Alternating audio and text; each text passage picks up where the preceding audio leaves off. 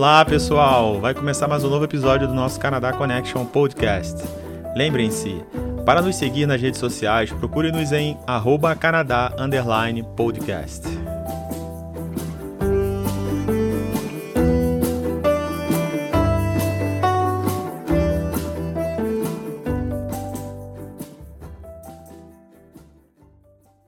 Fala pessoal, tudo bem? Estamos aqui gravando mais um episódio do Canadá Podcast. Hoje aqui teremos um convidado, o Eric, que já vai se apresentar daqui a pouquinho.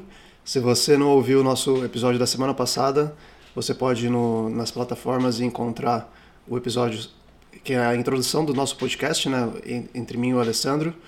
Que você pode encontrar a gente também nas redes sociais, arroba Canadá Podcast. E segue a gente, compartilha, manda pra galera. E todo mundo que tiver interesse em procurar é, informações sobre a vida fora do Brasil, ou como a vinda para o Canadá, como os processos, como funciona um pouquinho a vida aqui. É, estamos aqui para dar essa informação para vocês. Então, Alessandro, como é que você está aí? Aqui tudo bem, tudo ótimo. Ótimo. E aí, como é que estamos aí, Eric? Vamos Olá, pessoal, muito obrigado pelo convite. Vai ser um prazer dividir a experiência uh, desse tempo de Canadá com todo mundo. Legal, Eric. Obrigado por ter vindo aí. Vamos tentar compartilhar é, boas é, experiências e experiências não muito boas também, que é a nossa realidade aqui, né? E vamos tocar aí, vamos lá. Sim. Só fazer um pouquinho de introdução para o Eric. Uhum. O Eric, eu como eu falei no podcast passado, eu mudei para o Canadá em 2016. E o Eric foi a primeira pessoa que eu conheci no Canadá. Ele, ele era amigo de, de colegial de um meu ex-chefe no Brasil. E um grande abraço para o Carlos Simeonato aí, se você estiver ouvindo a gente qualquer hora. É, então, quando eu, quando eu vim para cá, o Carlos conectou a gente com. me conectou né, com, com o Eric. E o Eric, eu lembro de na primeira, segunda semana de Canadá, ele já foi me visitar e, e me chamou para tomar um café. E já me apresentou várias coisas sobre, sobre o Canadá, sobre a vida aqui, me contou um pouquinho da história dele. E o nosso café, que era para ter durado alguns minutos, demorou quase três horas, né? Então, é um grande, eu tenho um grande prazer de, de, de chamar ele de amigo, de meu irmão aqui no Canadá e Hoje vai ser um prazer ouvir, compartilhar, ouvir ele compartilhar um pouquinho com vocês a história dele, a trajetória dele aqui no Canadá. Então, Eric, Legal, com você aí o, o microfone. O cara, é, o cara, é bom de assunto, hein? O cara é bom de Vou assunto, um se café, prepara. Três horas, é, Vamos ver se a gente consegue manter no tempo aqui, né? Vamos lá, Eric. Mas, é, Eric, conta um pouquinho do seu, do seu, da sua história, é, assim, começando de quem é você, de onde você nasceu, quanto tempo você está no Canadá, e aí você, o que mais você quiser compartilhar. Ótimo, vamos lá. Então, uh Bom, meu nome é Eric, sou de São Paulo originalmente, uh, cresci em São Paulo. Uh, também uh, tive algumas experiências também fora do Brasil antes de vir aqui para o Canadá. já morei também na Alemanha e, e, nos Estados Unidos por pouco tempo. E, e aqui estou, né? faz 12, quase 12 anos já que estou aqui no Canadá. Vim com, com aproximadamente 32 anos, se eu não me engano. E só alegria, só alegria, mas também é, para ter essa alegria a gente passa por algumas adversidades na vida que é o que faz com que a gente aprenda e, e dá valor, né, é, a tudo, né?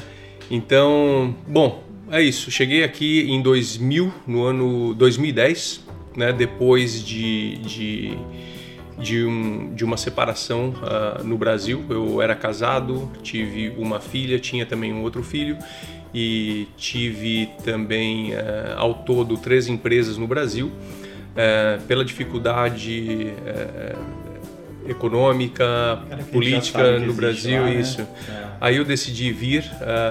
também o que, o que o que ajudou um pouco nessa decisão foi uma namorada que eu tinha nesse momento, que acabou virando minha esposa depois aqui no Canadá.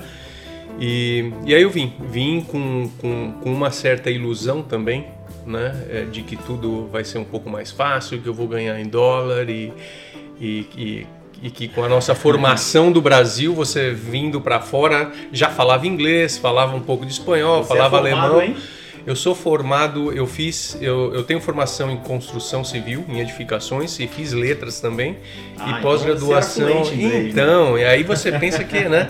Então eu tinha experiência em construção civil, eu tinha experiência, eu, eu tive escola de inglês, eu, eu fiz letras uh, na Metodista em São Paulo. Legal. E eu também fiz a, a, a, Business Management, né? gestão de negócios uh, no Brasil também uma pós-graduação. Então saí, cheguei de lá, é, cheguei, cheguei do Brasil, cheguei no Canadá falei assim, Pô, perfeito, né? Sei bastante, posso, posso chegar no Canadá e, e, e né, botar todo o meu inglês fluente é, à prova, né? Falava também um pouco de espanhol, um pouco de alemão, então perfeito para mim, vai ser fácil. E aí cheguei aqui, cheguei, é, primeira semana, vamos ver o que eu posso fazer. Primeiro, eu já não vim com papel papel que a gente fala aqui é o, é o, visto. É o visto de trabalho, visto de permanência como imigrante. Né? Então, peraí, rapidinho, desculpa te cortar. Então, tu não planejou planejou visto em um papel? Eu planejei com o coração, né? Então, e aí eu vim com o coração, falando assim, bom, deixa eu ver o que que dá, vai dar certo e, e sem planejamento. Então isso aí é o primeiro erro é um erro, vou falar assim claramente, é um erro que todo mundo que quer fazer qualquer coisa, não somente viajar ou mudar para fora, é não planejar. Então, Sim. converse, busque uma assessoria, busque alguém que já passou por, por, por alguma experiência para que você planeje e, e, e, chega, e chegue no local um pouco com, com, com uma estrutura é, bacana para você reiniciar a sua vida. Então, eu não fiz isso. Já Cheguei... só, só um minuto. Já hum. então a primeira dica, né? Planejamento é importante. E o Eric comentou aqui também que ele já tinha um pouquinho de, de conhecimento na língua local, que é o inglês aqui no Canadá. Então, como é que foi para você essa primeira experiência aqui? Você descobriu que seu inglês era bom ou descobriu que seu inglês você achava que sabia? Não, eu já falava inglês sim. Esse não foi um. Lógico que, que eu já falava inglês, eu já tinha morado nos Estados Unidos, na Europa, já eu dava aula de inglês no Brasil, eu tinha escola, então esse para mim não foi um, o, problema principal, né? Foi mais a ilusão de que é só chegar que vai dar tudo certo. Então, e, e, essa ideia também de que se você é formado no Brasil, você tem, você fala idiomas ou você é, é, fez uma universidade, é, você vai chegar você e vai dar certo. Tinha uma carreira de sucesso no Brasil. Tinha, é eu tinha não... Um certo, você não era milionário, a gente tá querendo dizer isso, mas você tinha um sucesso, você tinha conseguido seus objetivos. Eu não então tinha você... uma vida ruim no Brasil, não. Então, é. então, mas você já tinha um sucesso e você se iludiu de certa forma achando que com esse sucesso aqui seria a mesma coisa teria mais facilidade para conseguir sucesso aqui, você já tinha um caminho andado, vamos dizer assim. Sim, aí que começa a história interessante, né? Então eu cheguei aqui sem o papel, mas com visto. Eu tinha, como eu tinha empresa lá no Brasil, foi fácil conseguir o visto de múltiplas entradas. Né? Eu tinha o visto americano, então eu consegui o visto canadense de múltiplas entradas como turista, que não era comum naquela época. Né? Agora o visto, você tem um visto canadense, você pode entrar essa hora que você quiser. Né? Então Bom, o, a, aí eu cheguei e falei assim, bom, eu tenho que arrumar um trabalho rápido, né? Só que como eu não tinha papel, eu tinha que ver é, algum trabalho que aqui a gente chama de under the table, que, que significa um trabalho ilegal, vamos é, né, ser bem claro. E aí eu com duas pensões no Brasil para pagar, dois filhos lá, eu tinha que arrumar um trabalho para o outro dia. E esse é o lado bom do Canadá. Se você tem vontade, se você busca, você quer trabalhar, trabalho você encontra. E aí, conversando com um com outro, eu, um outro brasileiro que trabalhava na carpintaria Finish, né? Eu conversei com ele e aceitei ir um dia com ele para ver como que era o trabalho de carpinteiro, porque eu precisava começar a trabalhar no outro dia. E fui com ele, fui com ele, passei dois dias trabalhando com ele carreguei porta para cima e para baixo, umas casas aqui no Canadá grandes, né? Então, aí depois de dois dias, né, sem ganhar nada, só para ver se era alguma coisa que eu gostava, o chefe dele viu, gostou e aí me ofereceu uma oportunidade, né, para ganhar. Na época era, eu lembro até hoje, 12 dólares a hora. Né? E nessa época o dólar para o real era quase um para um. Então, assim, era bem menos do que eu ganhava no Brasil. Então aí eu pensei, bom, vou voltar ou vou ficar aqui? E eu não queria e, eu queria perseverar. Então essa é uma coisa muito importante já, uma outra coisa. Eu poderia muito bem ter voltado para o Brasil, porque a minha vida no Brasil era, era melhor Sim. comparado com o início. Mas eu falei, não, eu vou dar certo aqui. Mas então, tinha a perspectiva de ter uma vida melhor aqui, Tinha, assim. tinha, porque primeiro, eu ainda não tinha o papel e o meu foco era imigrar, era ter o papel certinho. Então, com, com com as universidades, com os idiomas, mas com o papel, com certeza eu, eu, eu tinha certeza que eu conseguiria alguma coisa melhor. Mas no momento era aquilo que eu tinha que fazer. E aí uma outra coisa que vem que é muito importante é a humildade. E isso foi muito importante para para eu amadurecer também como ser humano. Né? Porque eu tinha uma vida até confortável lá no Brasil e vem, porra, eu vou trabalhar na construção é, é, é, com, com o físico, sabendo Não menosprezando, eu... mas não é o que você fazia, não, você tinha uma, uma, qualidade intelectual de trabalho e você ia partir para uma outra linha de trabalho, que sim. não era a linha que você estava acostumado, você tinha se preparado a vida toda, né? Perfeito, é exatamente isso. Então eu me dispus a, a, a encarar esse desafio e ter paciência, sabendo que, que em, um, em um espaço de meio prazo aí eu poderia ah, conseguir coisas maiores dentro do Canadá, que é um país fantástico. Né? E aí começou. Eu trabalhei uh, como carpinteiro, né? como carpinteiro com muito orgulho, aprendi muito uh, durante mais ou menos oito meses. Oito meses. Pagou aí... suas contas, pagou tudo. Não, sempre pagava Sim. aqui, pagava, mandava dinheiro para o Brasil, pagava as minhas contas aqui, tudo direitinho, só que não pagava imposto também, né? Sendo bem, Sim, falando real aqui, né? Não, não pagava imposto. Que é uma van, vantagem até ruim falar isso, né? Que é uma realidade quando você não tem o um papel. Você não tem o um papel, mas também você não paga imposto. É, entendeu? Que pode te complicar também depois. É interessante Sim. você pagar imposto, é. né? Uh, don't get me wrong, né? não, não, me leve a mal aqui. Né? E aí, aí eu voltei para o Brasil. E eu tinha que voltar sempre para o Brasil ou, ou, ou, sair do Canadá, porque o visto era de seis meses. Então é outra coisa interessante, né? Eu sempre saía. Eu primeira vez deu seis meses, tal. Eu fui para o Brasil. Uh, ver a minha filha, o, o, o, meu filho, os meus pais, aí voltei. Aí deu mais seis meses, eu fui para os Estados Unidos, voltava. Aí mais um tempinho, aí eu ia para um, algum país assim que dava para ir voltar rapidinho e sempre voltava com uma história engraçadíssima para poder passar na alfândega, né? Então, para falar bem rápido que é muito engraçado, né? A primeira vez eu fui e voltei, falei que ainda tinha cartão de visita de uma empresa que eu tinha no Brasil, na área de, de moda.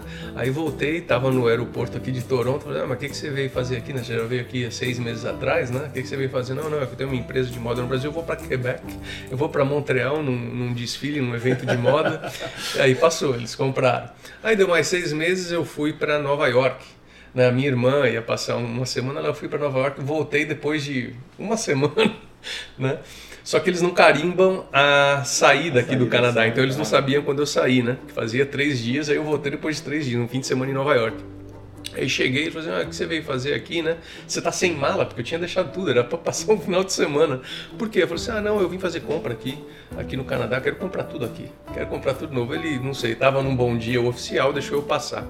Agora, o mais engraçado foi uma vez que eu voltei, que eu fui pro Brasil, uh, que na verdade eu fui me casar no Brasil, né, com, com a namorada que eu tinha aqui no Canadá e que ela também era, era é brasileira. E aí na volta a gente passou a lua de mel em Fernando de Noronha. Aí na volta é, eu ainda não tinha o papel. Então, pô, o que, que você veio fazer no Canadá de novo? Não, não, tenho, né? Tenho, é, tinha residência estabelecida, mas o Canadá não sabia. Eu morava Sim. no Canadá, Sim. mas o Canadá não sabia que eu morava no país. E aí eu voltei, aí eles perguntaram, o que, que você veio fazer aqui de novo, né? Eu falei assim, não, não, é uma viagem agora, não é de negócios, mas é de turismo, eu vim mergulhar. e fazer mergulho. Aí no Canadá, mergulhar onde? Aí eu falei assim, ah, no Lago Ontário. Lago Ontário é a coisa mais chata de fazer mergulho na vida, não tem nada, né? Aí, aí eles, mas por que no Lago Ontário? Não, não, tem uns. Aí vem o lado de história, que eu amo história, veio o lado da guerra né, entre os Estados Unidos e a Inglaterra, né? Quando, quando o Canadá ainda fazia parte mais diretamente ao Reino Unido. E aí falei, não, não, da guerra que teve, né, de, de 1800 e agora eu não me lembro, 1882, alguma coisa assim. E, e, e aí tem, tem um, um uh, shipwreck, que, é, que são barcos naufragados, né? Okay. É, no Lago Ontário, e aí ele se interessou, falou, nossa, que interessante, eu não sabia disso, falei assim, é, é verdade, né? É, né? E agora, eu tinha um álibi, um álibi muito forte, né? Se ele abrisse a minha mala, ele ia ver roupa de mergulho, porque eu tinha ido para Fernando de, de Noronha. Então, tudo isso aí, né? Mas aí depois dessa vez, aí eu voltei, aí eu tinha aplicado por Quebec como skilled worker, como como profissional, ah, né? E só que aí porque eu tinha que ir para São Paulo, porque como eles não sabiam que eu estava no Canadá, o meu processo estava na América do Sul. Só que eu não tinha dinheiro para ir eh, quando eles chamavam, ó, oh, você tem que vir fazer entrevista aqui em São Paulo dia tal. Aí eu dei uma desculpa, ó, oh, eu estou em viagem de negócios, não dá. Aí na segunda vez eles me chamaram de novo, e aí, puta, não dá, tô, né? nunca deu certo. E aí eu acabei é, desistindo da aplicação por Skilled Worker por Quebec e acabei aplicando pelo casamento, né? Como eu tinha casado com uma brasileira canadense, apliquei pelo casamento e depois de um ano aí eu tive o papel.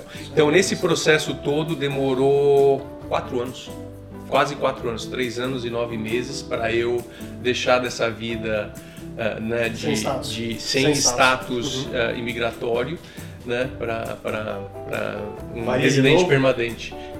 Faria de novo? Rapaz, interessante essa pergunta, viu? tem uma. Tudo bem, você tá com mais experiência hoje, aí tu vendo já se conhece mais, é. é mas eu digo assim, é, faria de novo? Eu acho que eu cresci muito, foi muito importante para quem eu sou hoje essa experiência. Se com a experiência que eu tenho hoje voltasse, né, e me perguntasse, uhum. você, o que que você se arrepende? Vamos fazer assim, né? Uhum. Eu me arrependo de ter saído do Brasil por causa de uma coisa, por causa dos meus dois filhos que eu praticamente não vi, não os vi crescer né, no Brasil.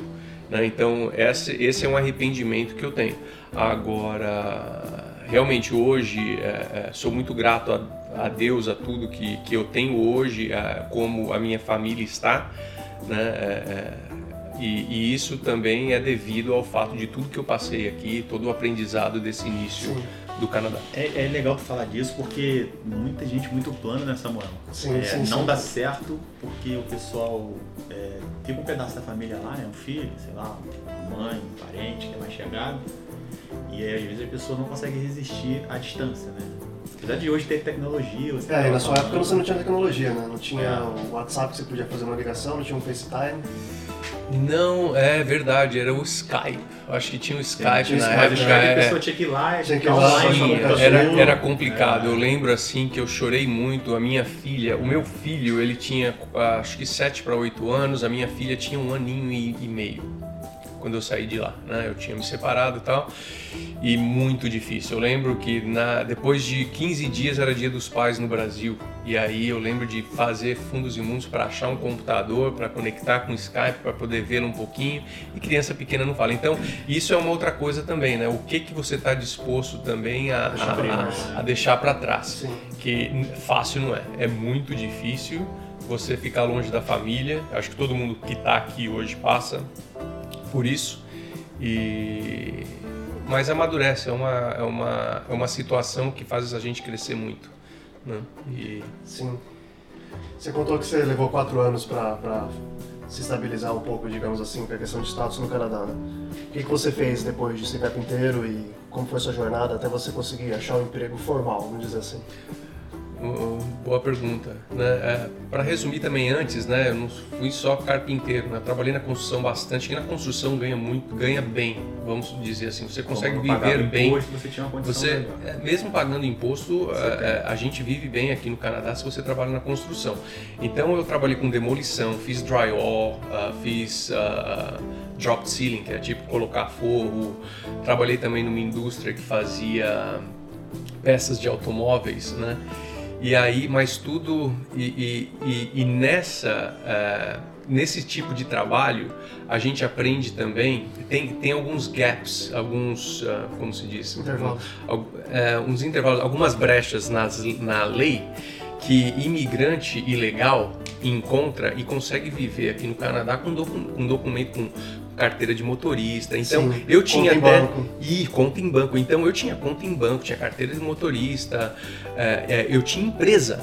Eu abri empresa, eu consegui abrir empresa e aí a gente aprende, né? Mas na verdade acho que o Canadá sabe disso sabe opinião, precisa e precisa, precisa né? Então por isso que é. o Canadá é bem aberto e, é. e sempre que dá uma brecha eles eles é, como que diz, legalizam, né? Sim. Esses imigrantes que estão ilegais porque são muito importantes para a economia do país, é. né? Então passei por tudo isso aí. Quando eu peguei o papel que a gente fala assim né, na linguagem aqui Mudou do Canadá, status, né? quando eu mudei o meu status, né, para de turista para para é, permanent residence, né? Residente permanente, que é o que é o green card nos Estados Unidos, né? Que é o PR que a gente fala aqui no Canadá. Eu eu rapidamente comecei a focar em entrar no mercado uh, uh, mais de negócios, formal, né? Mais formal, lógico. Voltou pro é, Eric lá do Brasil. Voltou pro Eric lá do Brasil, né? E aí eu comecei, comecei um pouco na área de, de moda, que eu tive empresa na área de moda, às vezes dar aula também, dei aula de português aqui, porque eu não ia dar aula de inglês para canadense, né? Então dei aula de português aqui para empresas, foi muito interessante, mas foi mais como hobby, né? Uh, que não dava para me para fazer um network também que é muito Isso. importante aqui, né? Muito bom. Tenho muitos amigos que foram alunos dessa, dessa época. Inclusive o LinkedIn, né? Quando abriu em São Paulo, né? É, eu dei aula para os diretores que foram abrir o LinkedIn no Brasil. Então foram, foi um network muito interessante. E aí eu comecei a aplicar depois de três meses. Geralmente demora isso, pessoal. Três meses para você aplicando noite e dia para você conseguir alguma oportunidade. É. E aí eu lembro que eu apliquei, é, tem, tem, tem alguns sites aqui no Canadá, como tem no Brasil também, e aí eu lembro que eu apliquei como Customer Service, né? É, apesar de, da formação, eu resolvi é, ir para um entry level, né? Num, Sim. Numa posição mais de iniciante. é muito comum aqui, né? Para começar, porque aqui no Canadá. Primeira experiência. Né? Isso, né? é isso é. que eu ia falar, né? Da primeira experiência canadense tal. E aí eu fui, é, é, eu apliquei como Customer Service numa empresa que eu sempre admirei, que era a BASF né? É, que a gente fala BASF, que é uma indústria química alemã, tem Sim. plantas no Brasil também, tem em todo o mundo, até tinha uma perto de casa, na área de São Bernardo ali, e, e na área de construção, então era para ser Customer Service, e, e, na área de construção. Eu tinha formação técnica em edificações no Brasil, não que isso né, seja construção no Brasil, construção no Canadá é completamente diferente, mas eu trabalhei na construção aqui e sabia lidar com o pessoal de construção aqui no Canadá porque eu trabalhava isso com, com o dia a dia. Então eles me entrevistaram, ficaram, é, é, acharam interessante. Customer Service, tem, tinha formação de Business Management. Né, de, de, gestão de negócios, gestão de negócios uh, no Brasil, tinha formação técnica em construção e era para a área de construção da Customer Service, então foi, foi interessante. É interessante só ressaltar que você está falando tudo isso, né? Que você tem a sua, sua, sua formação em gestão, sua experiência no Brasil, sua experiência como empreendedor, como professor, suas duas faculdades. E aqui você no Canadá, seu primeiro emprego foi um emprego de, de atendimento de, ao cliente de, de telemarketing. Sim, e mesmo assim, uma outra coisa, não somente do, da experiência canadense, mas a experiência educacional no Canadá também conta. Então eu lembro que dessa entrevista, né, é, foi uma coisa de brasileiro isso, né, esse jogo de cintura. Na entrevista eles me perguntaram duas coisas. Você sabe o, o, o SAP, uh, que é o SAP, SAP. né? Uhum. Falei, sei. Nunca tinha mexido. Lógico, conhecia tudo, né? Conhecia sim. outros sistemas, mas nunca tinha mexido com SAP. Falei, não, sei, sei sim. Eu precisava dessa primeira oportunidade para mostrar o que eu poderia fazer. Eu falei, não, sei sim. E você é, já estudou aqui no Canadá ou não? Né? Falei assim, olha, eu acabei de fazer um, uma matrícula né, nessa universidade aqui para para Project Management na área de construção. Aí eles, hum, interessante, perfeito né? E aí foi, eles me contrataram, na outra semana eu já estava. É, é, é, é, já fui na faculdade lá fazer a minha matrícula para poder, Bom, pra poder fazer aquilo que eu disse. É, né? porque a gente nota também que aqui a. Não sei se vocês vão concordar, a, a gente é muito é, workaholic, né, no Brasil. E a gente vem para cá, a gente está disposto a muita coisa. E não é muito perfil muito do, do, do, cidadão, do cara que tá aqui, que nasce no Canadá, fazer de tudo para se virar, fazer de tudo para conseguir é. crescer. Não é muito o perfil da, do, da sociedade daqui. E aí quando a gente vem de fora, os caras às vezes até se assustam, né? Tipo, nossa, você tem é, tanta formação. É, você tem tanta formação, você tanta tá, experiência. Tanta experiência, tá trabalhando, pô, tá sujeito a trabalhar nisso, não tá, porque aqui Sim. nem todo mundo tá sujeito. Que é né? até um macete que, a, que a, é. a gente leva, pra, leva um tempinho para aprender, né? Que você precisa nivelar o seu currículo para o mercado daqui. Então, Exatamente. às vezes você vai aplicar para uma vaga que é uma vaga de entrada, né, como eles chamam aqui de entry level, você precisa é, tirar umas partes do seu, Uber, de experiência né? do seu currículo para você não ficar super qualificado para É. a área e eles não te contratarem. Porque senão eles, vão falar, eles, eles falam, vou te contratar daqui dois meses você está saindo. Sim, Então custa, né? Todo, todo, todo o processo de contratação tem um custo. isso. E a, mas é, é um macete que o imigrante precisa aprender aqui, a É. nivelar o seu, seu currículo para a vaga que está aplicando aqui dentro do começo. É, às vezes é bem legal omitir pra você não tá mentindo, você só omite que tem todas Sim. aquelas formações porque você tá precisando de emprego para se manter financeiramente, como a gente falou no outro, no outro, é, no, no anterior, né, no podcast anterior, que a gente tem que manter a parte financeira. Basicamente o, o Eric falou desde o início que ele tinha que se manter pagando as suas contas. E para isso, às vezes a gente não pode nem colocar toda a tua formação, porque você precisa mostrar que tem que conseguir uma experiência e não pode ser overqualified, né? Não pode estar acima do que, do que eles estão querendo. É o que eles você- chamam muito aqui de você colocar o seu pé dentro da porta. É. Você coloca, você reduz um pouco sua- seu nível técnico e, e de experiência. Requer humildade. E nem todo mundo É o que o Eric falou. É. Precisa de humildade e essa, essa, essa cabeça aberta para você conseguir Isso. dar esse espaço para trás. Né? Então, como é que continua a sua história? Você entrou na BASF como Customer Service e duas semanas você foi fazer a faculdade. E aí, como foi depois aí? Então, teve né, na- na primeira semana da BASF, né, no- eu trabalhei na construção, estava trabalhando com drywall e trabalhei até, as- eu lembro até hoje, até a, a sexta-feira ou sábado, trabalhei no sábado também, colocando drywall e na segunda-feira eu já ia começar lá na BASF. E aí eles falaram, você tem visto para entrar nos Estados Unidos? Que as duas primeiras semanas vai ser nos Estados Unidos, né? Uma diferença, né? Eu colocando, limpando o chão, colocando drywall, né? Com todo respeito, né? Um trabalho... Ganhava Digno, até digno, mais do que na BASF, na construção. Sim. Ganhava até mais, como customer service. E aí, né, falou assim, tinha, não tinha um, um, um puto, né? Não tinha um real, um dólar, né, para ir para os Estados Unidos, né? Mas ah, tinha, tinha o visto americano, eu tinha o visto americano. Então isso é interessante também, às vezes, se possível, Se prepara, venha, né? se prepare, se É. prepare, venha com visto americano também, que é interessante. Isso. E aí, é, na- na- no sábado, na sexta, no sábado, tava colo- colocando drywall, limpando o piso, demolição. E na segunda-feira tava voando para Atlanta, Flórida, para fazer treinamento pela BASF, né? Então foi, foi Que uma legal, coisa legal muito isso. interessante. Legal. A vida já deu uma virada de chave rápida. Agora uma coisa ah, muito interessante também, né? Essa ah, ele deu sorte. Não existe sorte. Talvez a gente já ouviu isso em outros lugares. Você tem que estar preparado, né, para isso. Isso aí aconteceu porque eu estava preparado para quando essa oportunidade chegou.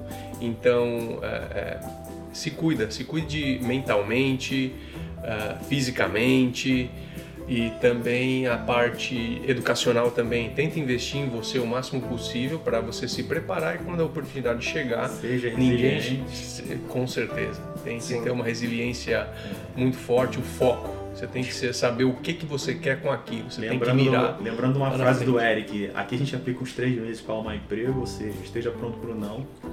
né? Alguns. Esteja pronto para o não, porque ele falou aqui, fica três meses aplicando até conseguir um emprego. No outro, no outro é, podcast, o Samuel Eu disse comentei que... assim, eu mandei 292 200 currículos para conseguir meu primeiro emprego. Então, assim, Levou quatro meses e meio no meu caso. esteja pronto para ouvir não.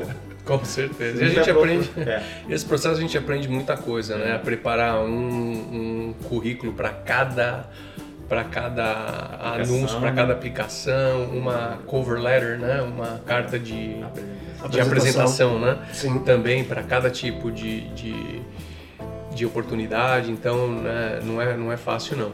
Só Mas- a gente, só fazendo uma breve pausa aqui. Você pode seguir a gente lá na- nas redes sociais. No Instagram nós estamos como a, arroba Canadá underline pod- podcast. Meu, meu Instagram é Sam- é Samu underline Oliveira 10. Do Alessandro. Eu não recordo meu. meu, meu A gente meu- fala dele já já. Qual que é o seu. Instagram, Eric? Pro É. pessoal te achar, se quiser. Se você quiser passar a se eu não me engano é eric.nunes.silva. É isso aí. No final a gente passa tudo direitinho. Mas segue a gente, compartilha com, com as pessoas que você acha que vão se interessar em ouvir até aqui ó, um pouquinho da história do Eric, como foi a trajetória dele aqui no Canadá, que pode também se, se, se apoiarem para fazer o planejamento deles. É isso aí. E bom, Então, treinamento na Flórida. duas semanas de treinamento lá, no, lá nos Estados Unidos e uma coisa muito importante, né, fazendo networking, porque eu sabia que eu tinha gaps, que eu tinha é, algumas coisas que eu tinha dito que eu fazia e tinha que correr atrás. Por exemplo, o SAP, que era o programa que, que seria o básico né, para você usar seria o básico. Dia -dia. Então, tem a parte técnica da empresa que eu tinha uma base muito boa, mas eu também tinha que entender o negócio que a empresa estava inserido. Né? Então essa parte tudo bem, mas uh, quanto a, a, isso eu precisava muito de apoio. Eu precisava de, de é, quem que eu preciso uh, uh, onde eu preciso correr, quem que eu preciso contactar caso eu precise de ajuda. Né? Então eu fiz, fiz muito networking, uh, tem que ter empatia, tem que, tem que ter esse jeito brasileiro simpático, né? respeitoso, honesto, sem querer passar por cima de ninguém. Então uh, foi muito interessante essas duas semanas para conhecer quem é, é, é, as pessoas é, chaves e, e, e, as suas posições para saber com quem eu poderia contar caso alguma dificuldade aparecesse. Que logicamente apareceu. Aparece, é o famoso networking né? Com certeza tem que ter. Tem que e aqui muito mais do que no Brasil. No Brasil sim a gente precisa bastante do networking principalmente você que deve ter tido empresa eu era consultor mas assim aqui mais. Aqui eu sinto que mais. Porque sim as oportunidades aparecem muito com o networking né, dentro da empresa, às vezes, para você ter crescimento, para saber de um projeto novo. Sim, tá isso é fundamental. Não adianta ter conhecimento, ter formação, é... ter formação formal, falar 10 idiomas, se você não tem atitude, não tem e não tem essa, essa, essa habilidade, vamos dizer, social, né? de, de, de, conversar com as pessoas, de poder, de ter empatia, né? de, de saber ouvir também expor a sua opinião de uma forma aberta. Ficou, né? Desculpa te perguntar, ficou quanto tempo na Baixa? Na Baixa eu fiquei quase quatro anos. Fiquei até dois, três anos e meio. Quatro anos é um bom tempo. Aprendeu, é um bom tempo. Aprendeu bastante. É um bom tempo. Aprendeu o que é o mercado canadense formal, com empresa, certeza, aquela Com coisa certeza. Toda. Foi muito bom. A Baixa foi excelente porque depois de um tempo eles pagaram aquele curso que eu comecei a fazer. Sim. Eles chegaram para mim, Eric, pô, você não pode uh, uh, ao invés de fazer Construction Project Management, Supply Chain Management. Porque eu comecei a mudar muitas coisas lá na empresa, aí eu comecei a colocar o meu potencial né, à vista. Sim. Por isso que é bom, é muito importante você saber também expose, uh, mostrar Uh, uh, o, que, o que você pode fazer, o diferencial, alguma coisa que você possa agregar de diferente na empresa.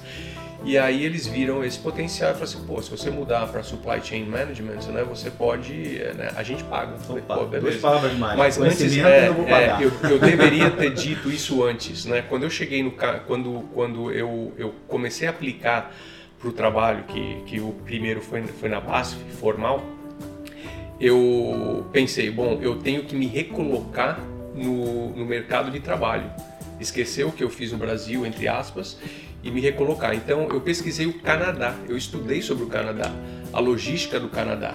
Então aonde a gente mora aqui, é, Toronto, a grande Toronto área, né, é, é, onde tudo entra pelo Canadá. Lógico que tem também um pouco de Montreal, Vancouver, mas o, o polo econômico e de supply chain, de logística do Canadá é Toronto. Toronto. Então eu falei assim, putz, eu vou fazer supply chain, eu vou na área de supply chain. Por isso que eu fui na área de customer service, porque customer service também é parte do supply chain, Sim. né? E então é muito importante você avaliar, né, que área você quer atuar no Canadá e focar. Depois, aí novamente planeje, né? Você vai ver o, aonde você quer chegar e o que, que você precisa fazer para conseguir aquilo. Então eu tive que fazer uma outra pós-graduação, uma outra, né, que a BASF acabou pagando para mim, que foi muito importante. E, e aí vai, e aí as coisas começam a acontecer. E novamente não tem sorte. Da BASF, é, saindo da BASF, é, só para linkar, é, na BASF, para eu, quando eu percebi que a BASF estava crescendo, só que ia mudar o meu departamento para os Estados Unidos, e eu ia a cada meio ano para os Estados Unidos a trabalho, eu não queria ir. É, é, eles queriam que eu fosse. Se eu fosse pros, é, é continuar na BASF, eu teria que ir para Minnesota, que eu já tinha ido. Minnesota no norte, para quem não sabe, no norte dos Estados Unidos. Frio, frio pra caramba, às vezes mais frio que aqui em, em Toronto. E eu não gostei. E outra, eu, pela experiência prévia, eu não queria mais uma vez sair do Canadá. O Canadá, para mim, é melhor que os Estados Unidos, para mim. Né? Tenho hoje é, é, dois filhos aqui, então eu não queria deixar isso. Mais uma vez, o erro, o erro, a situação que eu deixei no Brasil de deixar dois filhos lá para vir no Canadá, eu não queria é, fazer a mesma coisa. Então, o meu foco é o quê? Canadá. Eu quero morar no Canadá. Posso até ir para os Estados Unidos, mas ficar no Canadá. Quando eu vi que essa, que essa que essa situação de às vezes é, ter que mudar para os Estados Unidos era era uma coisa bem real e ou senão eu perderia o meu emprego, eu comecei a procurar. E aí já com formação é, é, no Brasil, experiência canadense e com um college, né, uma faculdade canadense, ficou muito mais fácil. muito mais fácil assim, Sim. né? Pavimentou, Pavimentou o, caminho. o, caminho. E aí, mais ou menos, é, no mesmo aplicativo que eu tinha é, encontrado a oportunidade da Basta para poder aplicar, eu achei é, vários, apliquei para diversas, e uma delas foi a Amazon. A Amazon, né? Amazon, né? não sei como a gente fala no Brasil. E aí é, apliquei pela Amazon, eles me chamaram para uma entrevista. Né? Era um processo diferente, tinha um processo também de fazer antes no. Um, eles filtram, né? Então tem uma, tem uma ligação, teve, um, teve alguns testes online também antes de ter uh, entrevistas uh, uh, in person, né? Uhum. E aí me chamaram e aí eu fiz três entrevistas, eu lembro no mesmo dia. E aí vem o, aquela questão, aí começa a entrar todo o jogo de cintura, toda a experiência do Brasil, de ter negócio pequeno, de saber lidar com pessoas, de ter feito algumas universidades, de falar outros idiomas, de chegar aqui no Canadá, ter educação canadense, ter uma experiência canadense. Aí isso tudo você consegue, você consegue com certeza. Então a Amazon é uma empresa fantástica, fantástica e eles precisam de alguém com perfil de liderança. E brasileiro tem muito isso, esse jogo de cintura, essa questão social de saber lidar com as pessoas de uma forma humana. Não pode generalizar, né? Mas é o estereótipo do brasileiro é esse. E aí eh, passei. Eu lembro que no mesmo dia me ligaram de Seattle, né?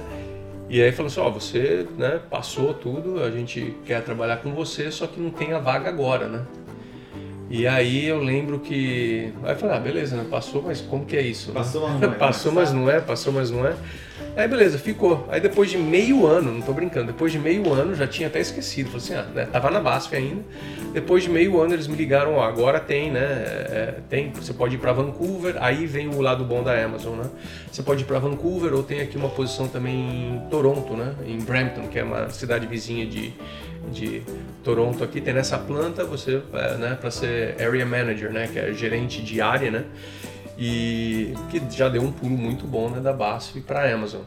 E aí eu aceitei, né, ficar nessa região aqui, e aí eu fui para trabalhar à noite, né, então eu trabalhei na BASF, na Amazon, né, a empresa excelente durante uh, mais ou menos um ano e meio à noite, né, numa planta, Aprendeu muito. De Aprendi demais. Olha, a, a BAS é uma empresa fantástica, uma empresa alemã, uma mentalidade mais europeia, fantástica. É, a Amazon é uma empresa americana, um outro foco totalmente fast-paced e muito rápido, né? O, o, todo, a, a operação, a dinâmica, tudo. E aprendi muito. Um ano de Amazon, sem brincadeira, em qualquer outra empresa que eu já trabalhei, é, são quatro anos. Um ano de Amazon é quatro anos em qualquer outra empresa. Então aprendi muito e sou muito grato ao que eu vivi na Amazon. E aí depois de um ano e meio, uh, mais ou menos, eu queria fazer alguma coisa diferente dentro da Amazon, sair, tentar sair da noite também, que mata um pouco a pessoa. Para mim não é humano trabalhar à noite. E aí eu consegui uma transferência para lado, para o lado mais de que começou no Canadá, né, um, a logística, né, a entrega, a Amazon controlar a entrega também. Né? Não entrando muito no lado técnico, mas era um, era um desafio interessante, na mesma posição, mas fazendo alguma outra coisa. Né? E aí eu, eles, lógico, né? foi rapidinho, eles viram assim, me pegaram é, rapidinho e foi muito interessante porque era uma outra coisa, mais uma outra skill, uma outra é, como se diz, uma outra habilidade, né, que eu ia que eu ia é, desenvolver. desenvolver e adicionar no meu histórico, né? E aí foi muito interessante. Depois de mais um ano, aí eu recebi uma promoção para ser o gerente da planta, né? Que aqui é o station manager, né? E foi interessante porque a Amazon nessa nessa outra parte foi a segunda station né? Delivery Station, que a gente chama aqui, né? É, foi a segunda do Canadá. Então isso me deu um, um, Sim, um ajudou a implantar me ajudou uma nova, demais. Uma nova Sim. dinâmica da empresa. Então né? eu participei é. dessa, desse, desse, desse desenvolvimento dessa área aqui no Canadá. E aí depois de um ano, né, que a gente desenvolveu, que a gente abriu as, as duas primeiras uh, delivery stations, uh, hoje tem mais de 40 aqui no Canadá. Então, e aí vai. Aí eu era uh, station manager, aí passou um ano, aí o LinkedIn começa, né? aí a gente não procura mais emprego. Aí, Emprego o, aí, aí o headhunter começa, começa, a vir, começa a vir. Então foi interessante, né? Então a cada mais ou menos meio ano é muito difícil sair da Amazon, porque eles, eles pagam bem, tem um programa de stocks, de ações, né? Ações. muito forte que te, que te deixa preso à Amazon, né? Mas mesmo assim, a cada meio ano eu ouvia algum, alguma oportunidade para ver como é que estava o mercado, né?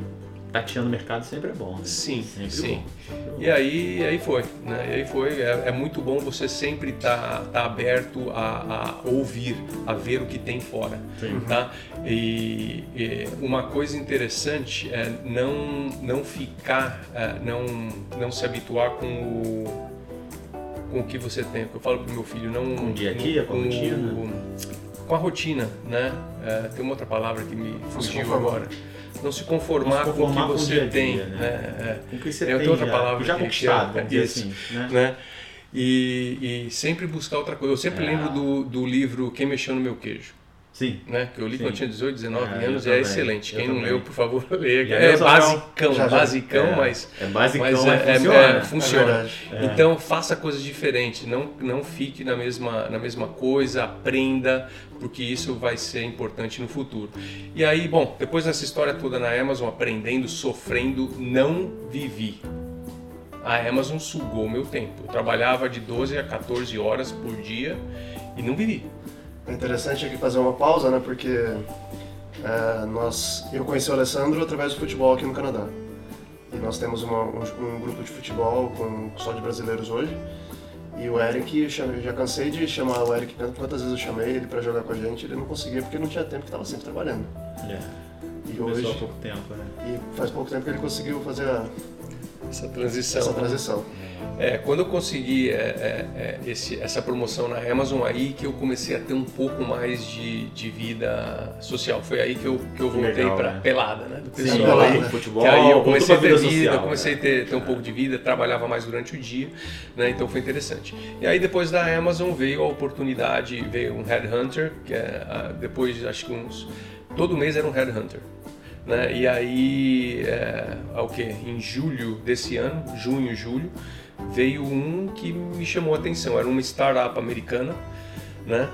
Com, não vou entrar em detalhes aqui, mas um startup na, na área de, de supply chain também, de operações, de logística, com, com uma ideia excepcional, uma coisa muito nova no mercado para trabalhar em supermercados, uma, uma robótica, inovação, né? uma inovação fantástica, uma coisa nova que me interessou, né? O bom de estar aqui no Canadá é isso, que a gente está perto, tá perto da tecnologia de ponta. Sim, E sim. as novidades, o pessoal faz esse investimento né, na tecnologia e a gente está sempre perto disso. E tem que aproveitar, igual você falou. Sim. A oportunidade passa. E aí veio a palavra que eu, que, eu, que eu me esqueci, comfort zone, zona de conforto. Não pode ficar na zona de conforto. Você tem que aprender coisa nova. Se está um mês numa mesma posição, dois anos, ou um ano, dois anos numa mesma posição, tem alguma coisa errada. Eu costumo dizer o seguinte, eu, eu penso assim, se eu parei de aprender, eu tenho que sair dali. Perfeito. Eu sou assim, entendeu? Eu parei de aprender. Parei de aprender naquele emprego, eu tenho que sair dali. Porque se for para ficar fazendo a mesma coisa, para pro meu perfil não bate, não funciona. Eu sei que depois de um tempo vai dar algum problema. Eu vou querer sair de alguma forma. Então, se eu parei de aprender, eu já procuro outra coisa. Não, concordo plenamente. É, todo mundo é diferente, né? É. Cada um tem, um, tem, um, tem uma experiência de Essa é a vida, questão mas de conforto. né? acho que a gente, todo mundo aqui, pelo que a gente faz, a gente sabe que zona de conforto não funciona com desenvolvimento. Funciona. né? Então é o que eu falo até pro meu filho mais velho, é, que hoje que hoje está aqui no Canadá. Ele migrou para o Canadá, ele mora comigo, faz faculdade aqui e tudo. Zona de conforto. Se você está na zona de conforto, é, né, não se desenvolve. Né? E aí, a- às vezes ele fala até, pô, pai, você me pressiona muito. Aí eu falo para ele até em inglês, no pressure, no development. Se não há pressão, não há desenvolvimento. Então você tem que se colocar. barulho, né? Um bom Isso. assunto pra gente falar mais pra frente sobre Sim. seu, seu filho. tá- A imigração de um filho. Sim, um sim, é filho. interessante. É, Com certeza eu posso dividir mais para frente aí. Mas deixa eu te fazer uma pergunta importante. Uhum. O que o Canadá te trouxe de bom, cara? Do Eric que chegou aqui há 12 anos e do Eric de hoje? Vamos, não fala só da parte de, é, vamos dizer Profissional. assim, profissional não. O que, que tu acha que tu conseguiu melhorar aqui? Ser melhor. Olha, é, o- a qualidade de vida aqui no Canadá é muito interessante, né? É, Não tem a violência comparada, não, não dá para comparar, né? Tem um pouquinho, muito pouco, mas não dá para comparar com o Brasil nem com os Estados Unidos. A gente fala muito dos Estados Unidos, tal, mas as grandes cidades americanas São são iguais às cidades do Brasil, né? É. Então, assim, o- a qualidade de vida de você. é, é, é, aqui você pode ter alguma coisa, né? Você pode. E o que você luta, você consegue ter, né?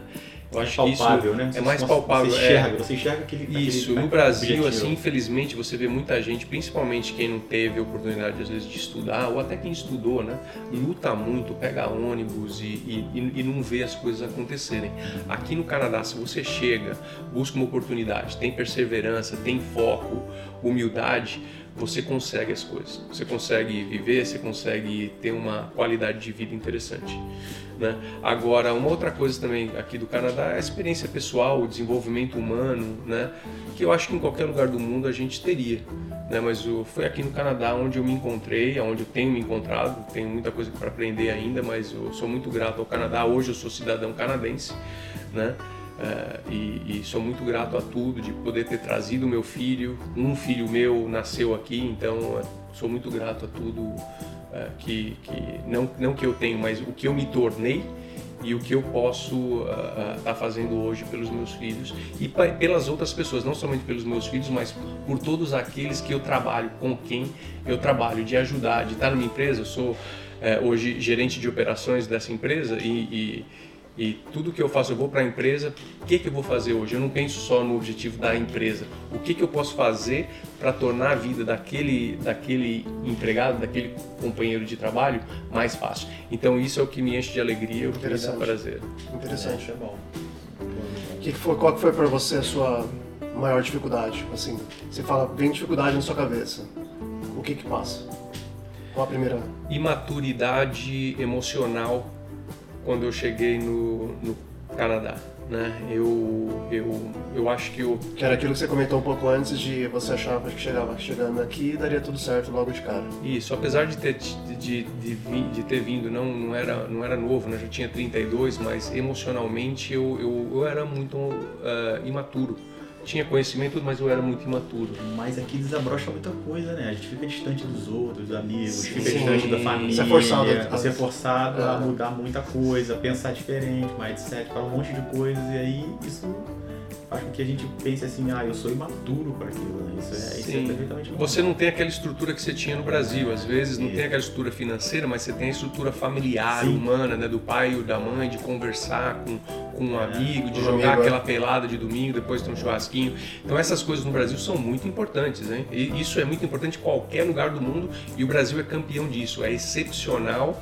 O, a- às vezes, mesmo na dificuldade, no Brasil a gente tem essa essa relação social que ajuda muito a parte psicológica, eu acho, né? Então, sim. Desenvolvimento do ser humano, né? Sim, então ficar longe do- dos filhos, dos pais, da família, isso foi uma coisa que, que me fez amadurecer muito e a valorizar o que, o que eu tinha e, e, e ver de outra forma, atuar de uma outra forma com, com aqueles que eu comecei a conviver aqui no Canadá. Legal. É, resumindo assim, a gente está falando que tu foi resiliente, vamos dizer assim, paciente, que a gente já também já tinha comentado sobre isso. Sim. Ser paciente aqui é importante, que acho que aqui é o país da paciência. Acho que mais do que no Brasil, apesar de a gente ver tanto problema no Brasil, mas aqui tem que ser paciente, até para crescimento. E, e é aquela história, esperar o melhor, mas fazer por onde, né? Acordar Sim. cedo e esperar fazer por onde para ter aquele melhor, não é só esperar cair do céu. Né? Você falou uma coisa interessante, é, paciência, né? A gente vem para cá, às vezes tem é, os quatro primeiros anos do Canadá, pode perguntar para qualquer um, é três a quatro anos, é dificuldade, todo mundo Sim, pensa em Todo voltar. dia. Todo mundo pensa em mundo voltar. pensa em voltar. E a gente vê, tem uma palavra que eu gosto de usar agora, não é saudade do Brasil, é nostalgia. Né? Porque a gente tem uma imagem do Brasil de quando a gente saiu, ou de quando a gente cresceu, daquele estádio de futebol que a gente ia, ou da padaria, ou do cheirinho do pão de manhã, É. entendeu? É é uma nostalgia né, que a gente tem que não, que não é mais a realidade nossa. Né? Então tem que ter paciência, tem que ter foco. né? E, e, também muito importante, se você está com, com, um companheiro, uma companheira aqui, um, um partner, né? Tá bem fechado. Tá bem fechado. Isso faz muita diferença também. Tá com alguém parceiro com o mesmo objetivo. Mas isso em qualquer isso qualquer lugar qualquer lugar do mundo. mentalidade para qualquer situação. Com certeza. É, é, uma dica valiosa. Tem alguma dica valiosa para passar pro pessoal? Sei lá, sobre o Canadá. A gente já passou muitas, mas assim, alguma pontual que você falaria assim, olha, se você sempre trabalhar nesse ponto aqui vai dar certo, o que, que você diz? Sim, ó, dando uma resumida até no que a gente é, conversou, é. né? Planejamento, pessoal. Vocês têm que saber o que, que vocês querem buscar aqui. É. Né? O que, que é? Um trabalho melhor, é, desenvolvimento pessoal, desenvolvimento educacional e, e planejar o que, que você precisa fazer para chegar nesse, nesse objetivo. Hoje o perfil da maioria dos brasileiros que vem para cá é, é, é, profissional formado. Sim. Né? É, antigamente, Sim. há 20 anos atrás, era muita gente que precisava mesmo porque não tinha outra, né, para buscar Sim. uma qualidade de vida melhor financeira. Né? E vinha muito para a construção. Hoje não. Então hoje tem muito profissional formado que vem. Então vem com planejamento, vem com papel já, né? ou, ou pela universidade, busca uma assessoria né, igual a gente comentou antes, uh, busque uma assessoria, planeje, venha com, como estudante ou como ou com visto de trabalho, aí é outro papo, né? Mas, é, né? Mas venha legal e aí as coisas vão acontecendo. Tem que ter paciência que os quatro primeiros anos são difíceis. E só para fechar então, você, dá, você continua na área de supply chain, o que, você diria para o pessoal do outro lado da tela é, que é da mesma área de supply chain? No Brasil que pensa vir para cá e, e, se recolocar aqui no mercado? É uma, você diria para eles? Sim, é uma Como área... começar e tudo? Como começar?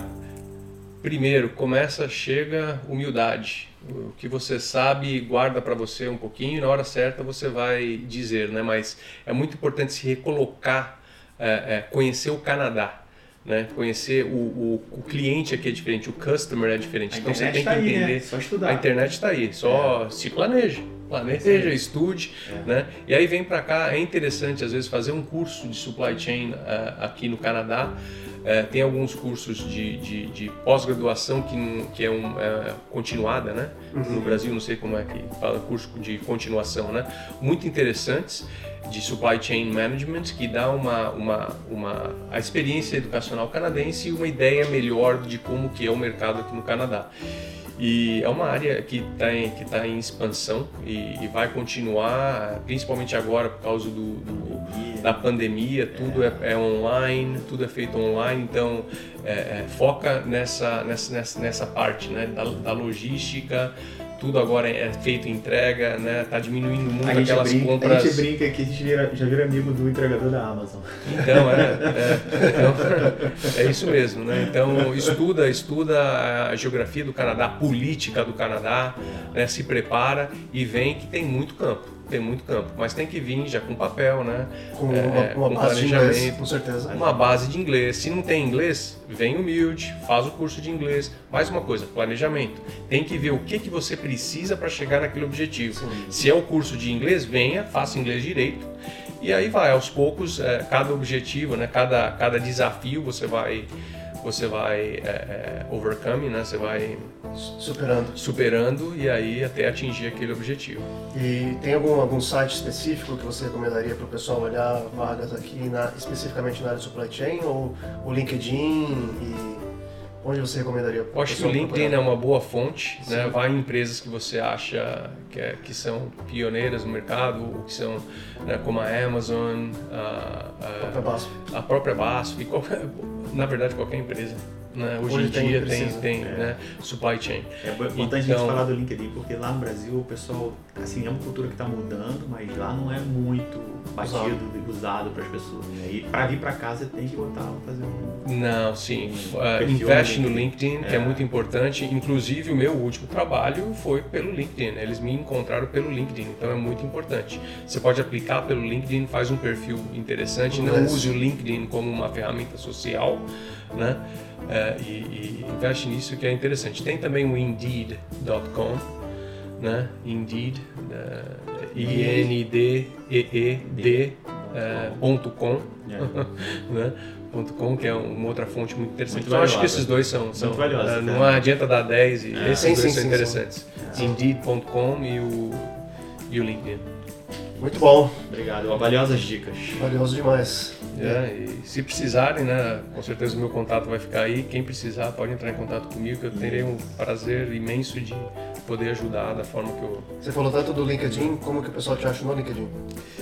Ah, pode ir, acho que com Eric Fernando Nunes da Silva. É um nome longo, né? Mas a gente, Eric a gente dá um Fernando de Nunes da Silva. depois no Instagram também. Sim. Tá? Depois a gente coloca também, depois a gente colocar o teu. o teu- Mas fico à disposição, gosto muito de fazer isso, de ajudar. É. Eu acho que isso que, que torna a gente mais, mais forte, né? Então, é, pode me procurar, Eric Fernando Nunes da Silva, né? E né, minha cara não é muito apresentável, mas é é que Deus me deu. Mas terei o prazer de ajudar quem, quem precisar e quem tiver interesse. Eric, valiosas dicas. Obrigado aí por ter comparecido aí, tá com a gente compartilhando a tua experiência. É, gostamos de ouvir um pouco do teu assunto que você falou aí do, do seu filho, né? Que você trouxe ele depois, depois a gente tenta conversar sobre isso. É, trazer um, um filho para cá depois de um certo tempo, já estando teenager, sendo teenager, já sendo adolescente. Tem seus desafios também, imagino eu. E a gente mais pra frente tenta conversar sobre isso. Vamos lá, sempre que precisar estarei à disposição de vocês aí. Isso aí. Prazeraço. Samuel, faz aí o nosso Muito bom, esse foi mais um episódio aqui do Canada Podcast, que é a sua conexão com entre Brasil e Canadá, ouvindo a realidade das pessoas que chegaram aqui, passaram pelo processo e estão de alguma, de alguma forma um pouco melhores de quando chegaram aqui.